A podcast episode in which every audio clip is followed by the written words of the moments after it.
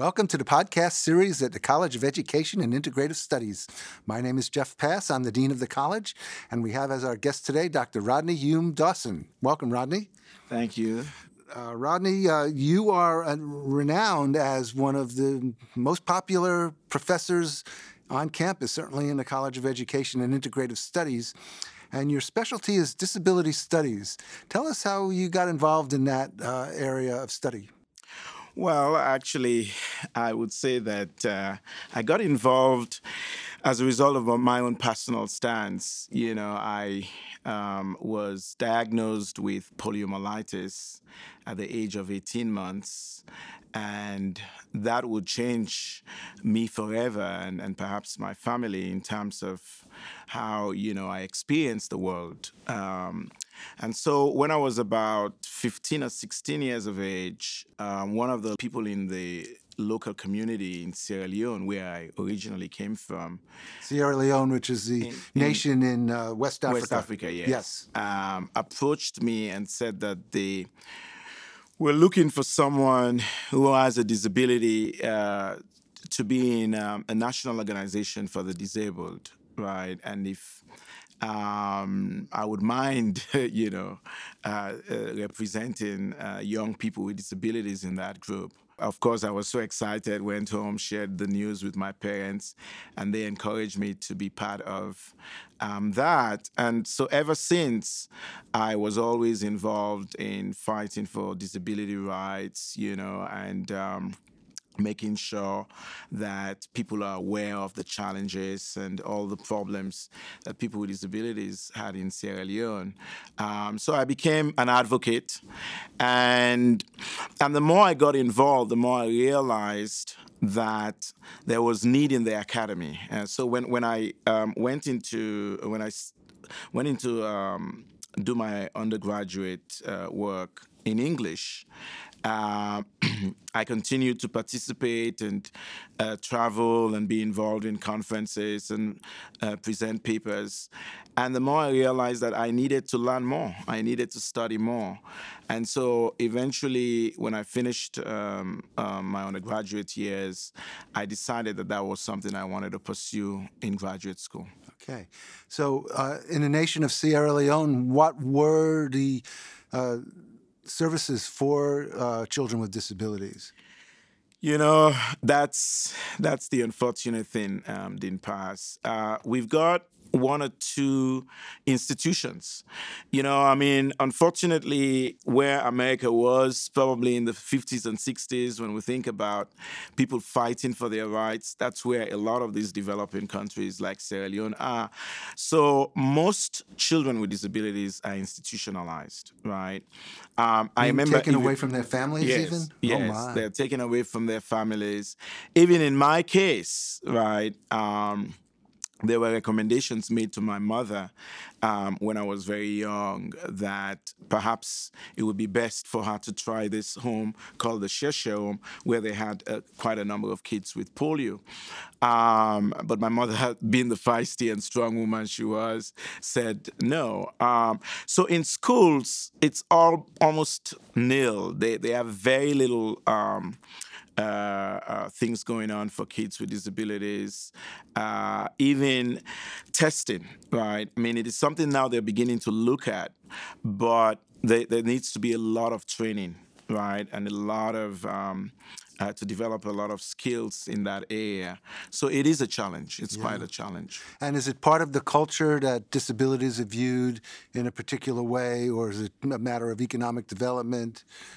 Well, I would say it's both. Um, I would say it's both. But yes, culturally, um, disabled people still are seen as um, not being good enough, not being capable, right? Um, but you were a very good student, right? Yes, yes, yes. So that belied that kind of assumption. Absolutely. And uh, as a result, because in fact, there was a challenge, one of the uh, ableism um, that I experienced um, when it was time for me to go to school.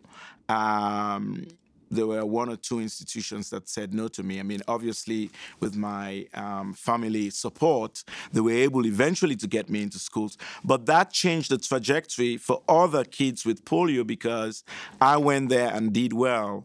And so it opened up opportunities for other children as So you were a trailblazer. well, I wouldn't probably put it that way, but I, I did. I was an example for a few other kids that came after me. Okay, so what were the circumstances that brought you to the United States? Well, uh, as you know, Sierra Leone had a civil conflict um, for 10 years, and, and this was something that had gone on even before the war actually escalated. Um, there were all kinds of economic um, challenges, um, problems with corruption, and, and um, issues of leadership, and things like that. And so that created a lot of mayhem, a lot of devastation. And when I was in college, um, about 19 years of age, the war has, has had escalated and it came to Freetown, right? And so by the time I finished, I mean, they had taken over the capital city and one had to find a way or an exit out. And luckily for me, my siblings had already moved here. And then, unfortunately, I lost my mom and then shortly after my dad passed away. So um, even when i tried to um, get a job you know immediately after graduation it was just difficult number one because of the war and, and number two because of people's perceptions about disability So you came to the United States and you entered uh, graduate program. Uh, when I came, um, I quickly had to figure out how to survive. You know, like everybody else, I was a young 21 year old at that time, and um, my siblings had just started their own lives, just newlyweds, and and so I had to figure out. Well, I've got a degree; I can use it to do something. Uh, initially, I'd always wanted to go into medicine, and, and, and I think one of the reasons wh- why I was interested in medicine because I spent quite a long time in the hospital, um, surrounded by doctors and uh, therapists and experts, and I came to fall in love with um, with medicine. But obviously, when I came to the States, I mean, as a new immigrant with no money, no resources, I had to figure um, something else. And um, and so people advised me to, to go into teaching and that it would possibly be the way for me to eventually get my um, green card and citizenship. And eventually that was what happened. Um, through teaching, I was able to um, get um, LAUSD to sponsor my green card, and, and, now I'm a citizen of the United States. Um, but that's how I came into teaching.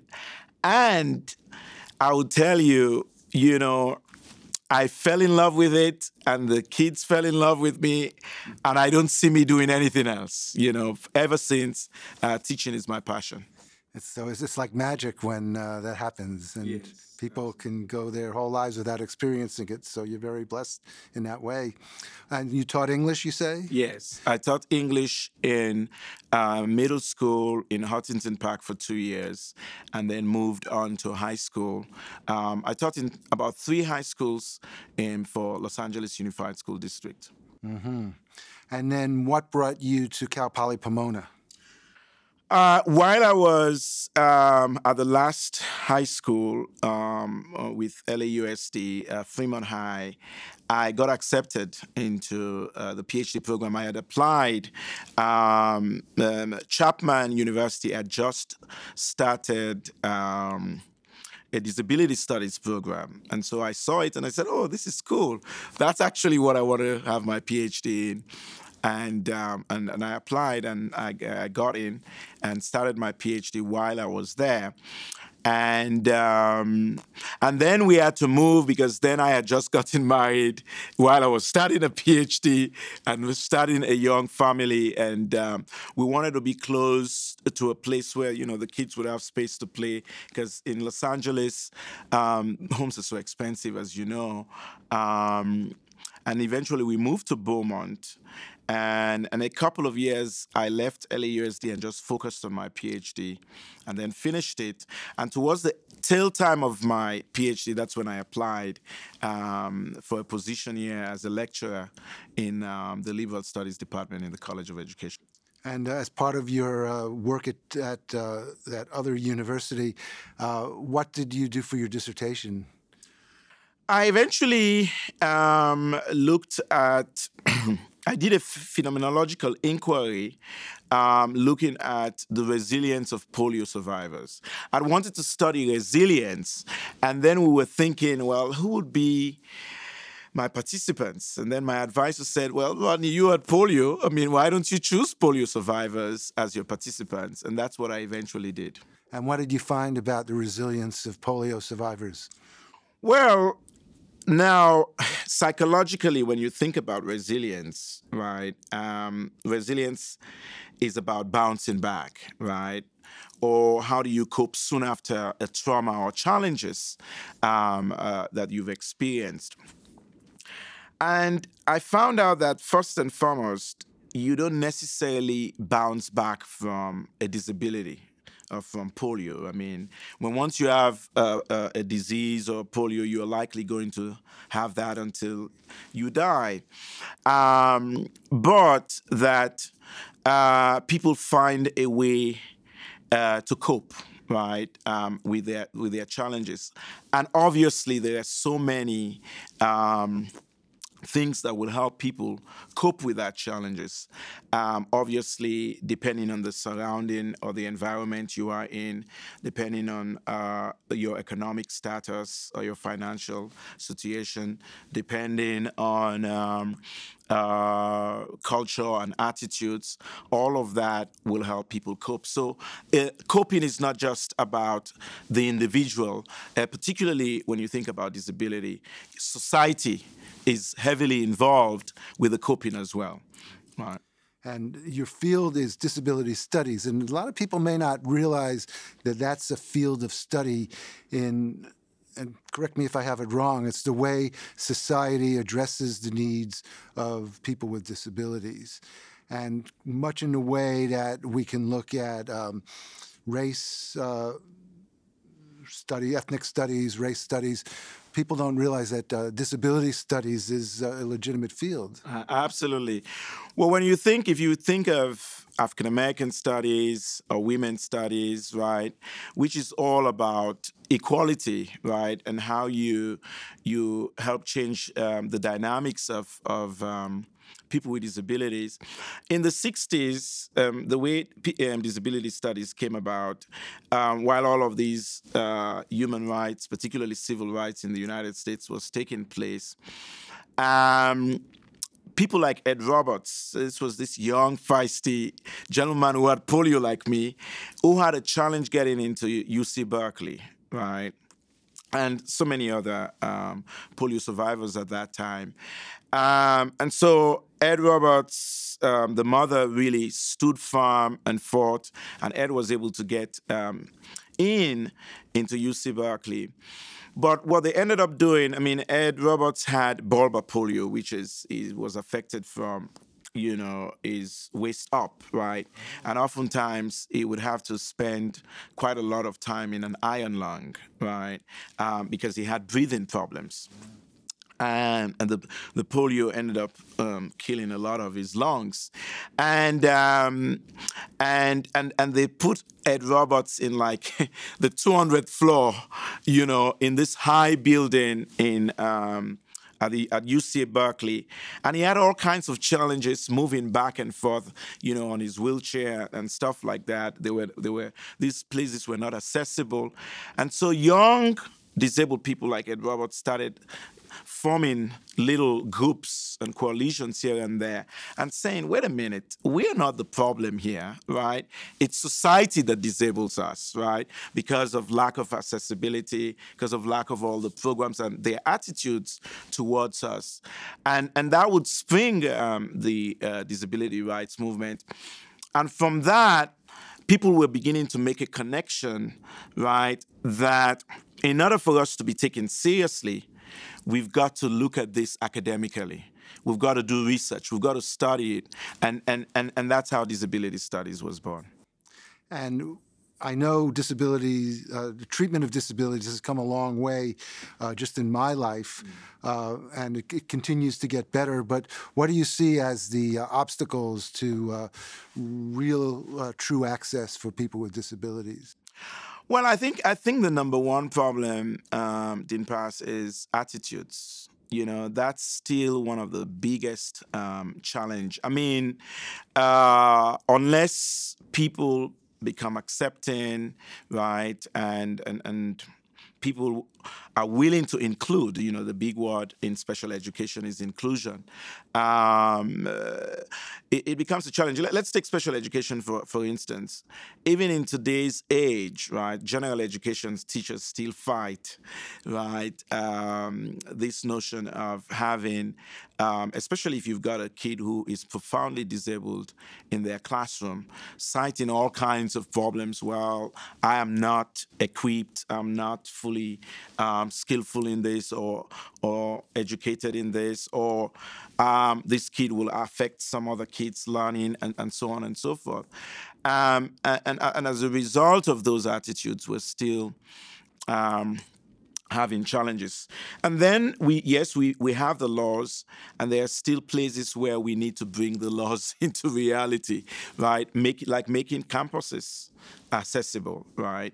Um, even here at Cal Poly, I mean, there's still a lot of work that needs to be done in terms of making things accessible, and not just in terms of the environment, right? Because obviously, when people think about disability, the first person that comes to mind is someone like myself, or someone on wheelchair, someone uses a cane.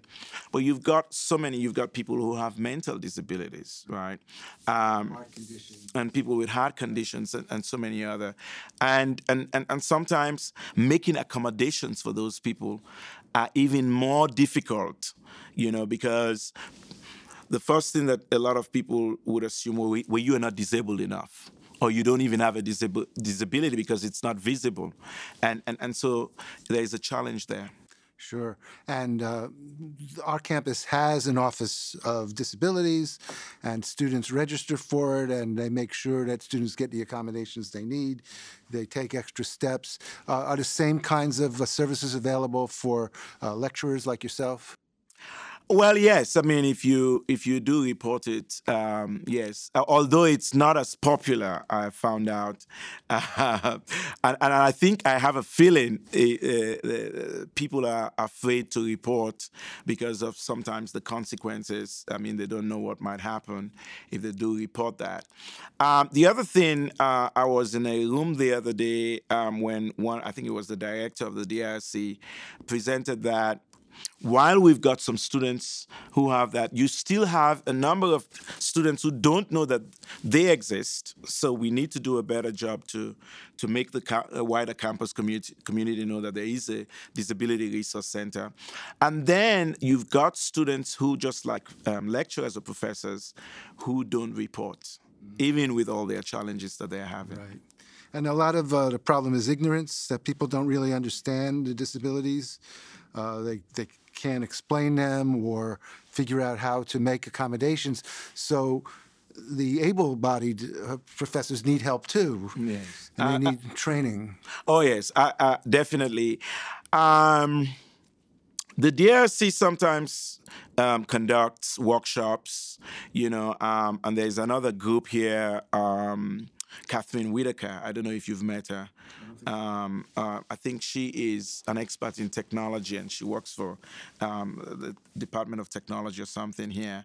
Um, she has, um, uh, uh, I think, Disability Ally, and um, they do a lot of workshops and activities throughout the school year uh, to make professors uh, aware that that you know this kind of thing exists on campus, and um, and sometimes um, Catherine has also worked with. Um, departments within colleges um, uh, to assist professors in making their coursework or their syllabus accessible for students and all of that. So maybe this uh, podcast will get people to uh, contact her. Yes. Um, so when I became a teacher, I never had to take a single course in special education. We know that's different now. Uh, and you're you teach a lot about disabilities in your classes in uh, the Department of Liberal Studies. What do you teach? Well, actually, um, when I arrived here about four years ago, um, Dr. Chavez Reyes, the department chair, asked me to um, use one of the courses, uh, Liberal Studies 401, and, and use that to teach my expertise, right? And and so I had to um, create a new syllabus uh, that I called um, Introduction to Disability Studies, which is really a, a very a very very introductory course into um, what uh, the studies of disability is. And so um, we start off obviously with things like um, what is disability, how is disability defined, and we look at the misconceptions that people have about disability. And um, uh, one time um, during a course that really struck some of my students, um, I wrote on the board something like disability is an ingenious way to live, right? Um, and it is an art. Discuss. Um, um, and, and, and it was quite interesting and fascinating at how students were able to figure out that it is definitely a way of art because the fact that you are you live differently and you have to maneuver this world or this earth differently. You've got to be artistic. You've got to be creative to be able to do that. And and and um, so we look at that. We also look at how disability is very much connected um, or interconnected to a lot of all the other disciplines um, on campus. For example, we look at how disability is viewed in the media, right? Or how disability is viewed in literature.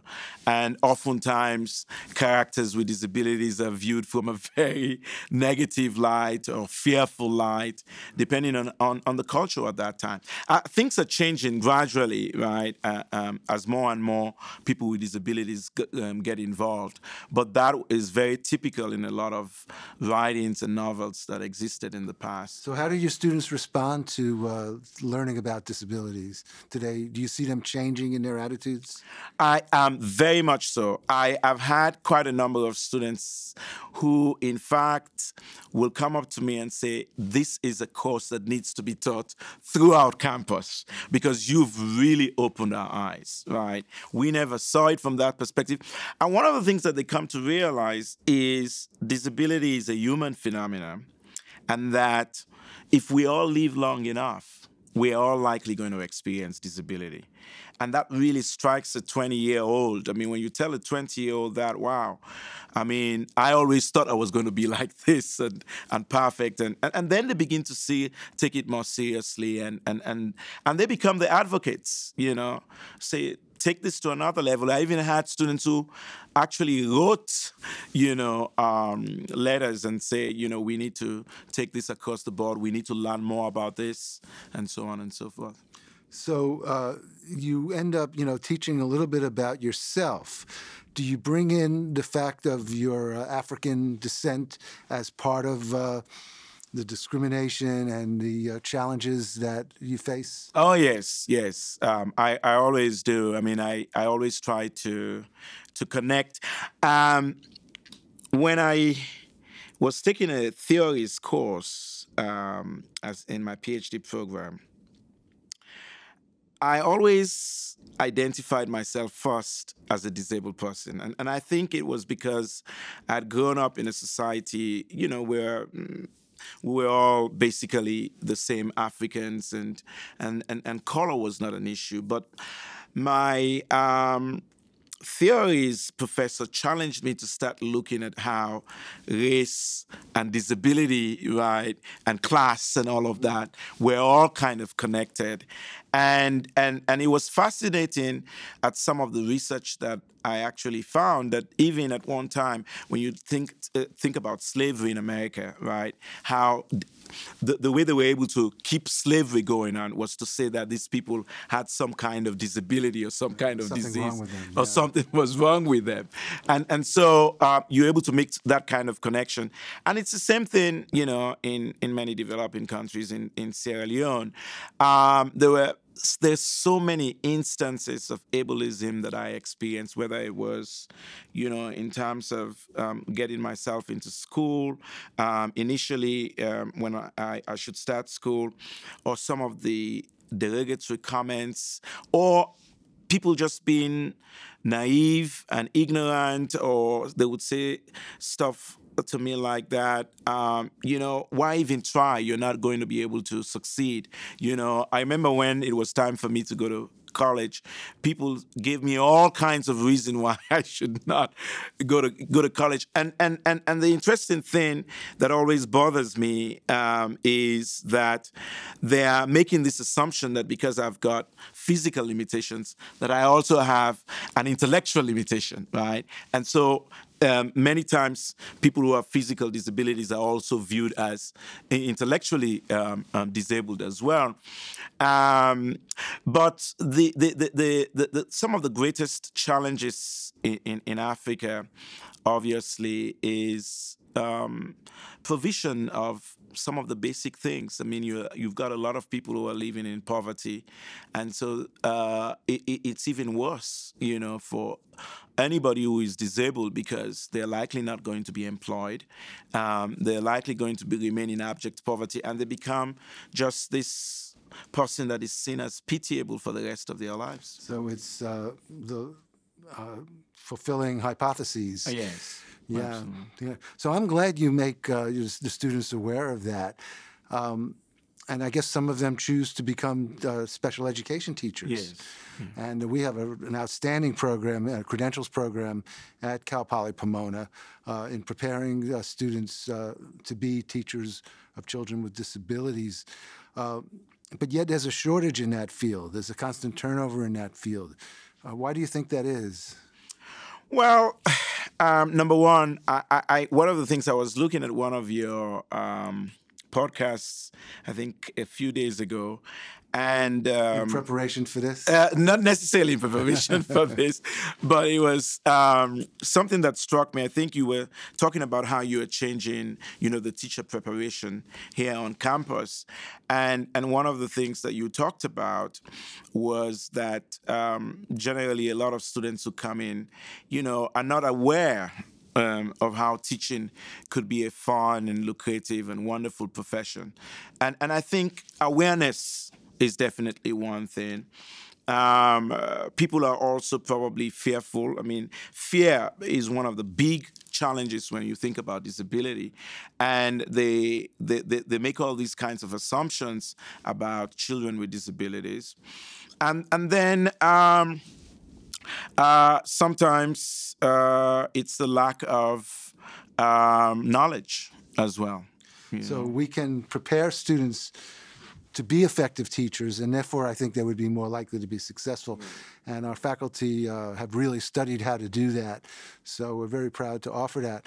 So a student who wanted to come to Cal Poly Pomona and was interested in disabilities can take liberal studies courses related to that, go on and get a credential in that, actually get a master's degree. So there are plenty of opportunities there. We like to think that, you know, we're on the cutting edge here at Cal Poly Pomona. And uh, I think part of it is due to having great professors like you. So uh, thank you for being part of our team. And uh, we wish you well. I hope you'll come back again to talk to us at another podcast. Thank you, Dr. Press.